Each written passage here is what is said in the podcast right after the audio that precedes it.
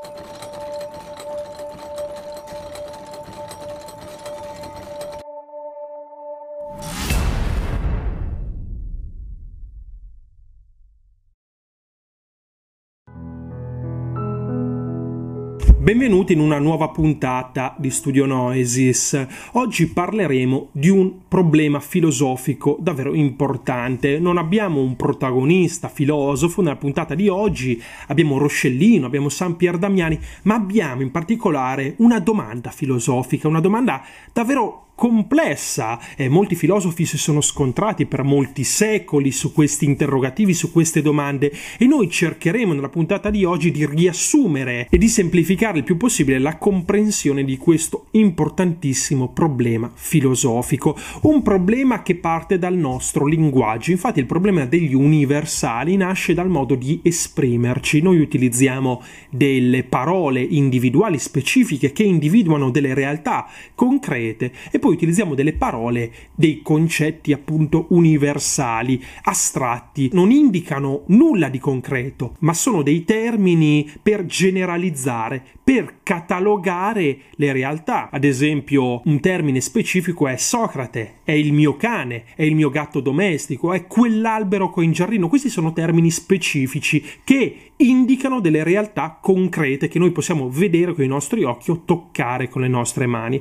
Mentre i termini universali, tipo umanità, mondo animale. Questi concetti universali che Aristotele chiamava generi e specie indicano delle realtà astratte che servono a noi per catalogare la realtà.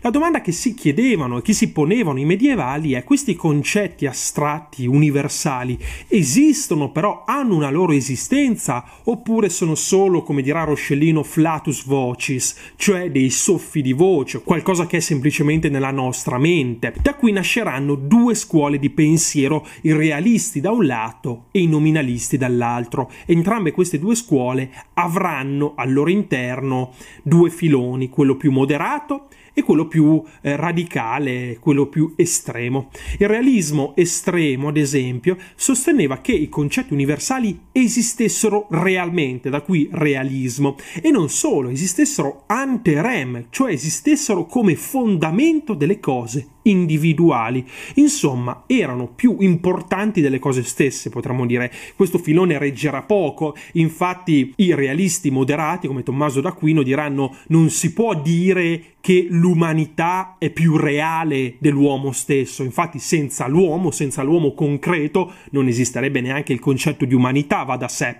E allora i realisti moderati daranno una versione più credibile. Infatti sosterranno che sì, i concetti universali esistono, hanno una loro realtà, ma esistono in re, nelle cose, quindi sono legati agli oggetti concreti stessi. I concetti universali sono dipendenti dai concetti singoli. Eh, ad esempio, il concetto di umanità è nell'uomo, è nell'uomo concreto, quindi se noi togliamo l'uomo scomparirà anche il concetto di umanità. Ma la versione più interessante ce la dà Roscellino, un nominalista estremo, un nominalista che sarà accusato, attaccato dalle istituzioni religiose, lui dovrà abbiurare le sue tesi perché la sua visione del mondo, la sua risposta a questo problema lo condurrà nell'eresia totale. Infatti il nominalismo, così come era interpretato da Roscellino che purtroppo non ci ha lasciato nessun'opera completa, vedeva nei concetti universali solo un flatus vocis, un fiato di voce,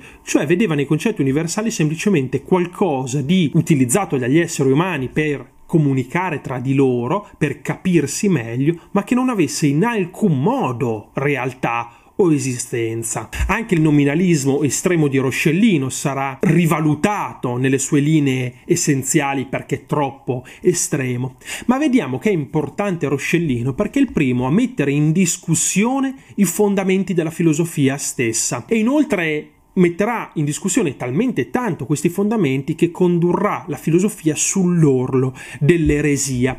Infatti, se la Chiesa cattolica aveva pronunciato un dogma, e cioè che il Dio cristiano era trino ed unico, cioè sebbene fosse uno, era composto poi al suo interno da tre persone, Padre, Figlio e Spirito Santo, nella visione di Roscellino, questo Dio uno, che racchiudeva in sé tre persone, era un concetto universale, cioè che catalogava le tre persone, ma essendo un concetto universale capiamo bene che Roscellino ne avrebbe negato l'esistenza e quindi rimanevano solo le tre persone divine, svincolate l'una dall'altra e quindi rimanevano tre divinità separate. Insomma, la visione la filosofia di Roscellino faceva diventare il cristianesimo un politeismo composto da tre divinità separate chiamate Padre, Figlio e Spirito Santo. La visione di Roscellino non poté essere avvallata in alcun modo dalla Chiesa,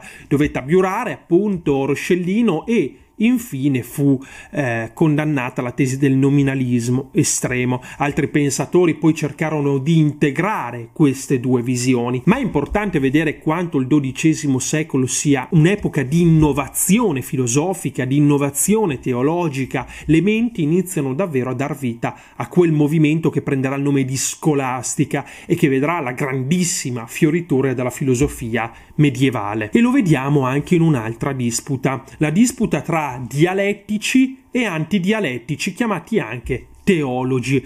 Questa disputa vede due grandi figure a difendere le fila dei dialettici Berengario di Tours, a difendere le file degli antidialettici o dei teologi San Pier Damiani. Berengario di Tours difendeva la necessità che per raggiungere Dio fosse necessaria la filosofia, la ragione, l'applicazione di un metodo scientifico e sistematico, mentre San Pier Damiani purtroppo incarnerà anche il volto più oscuro della della filosofia medievale, purtroppo incarnerà quello che poi diventerà lo stereotipo del filosofo medievale eh, gretto che non ama la filosofia, che non ama la razionalità, che non ama il pensiero, anzi.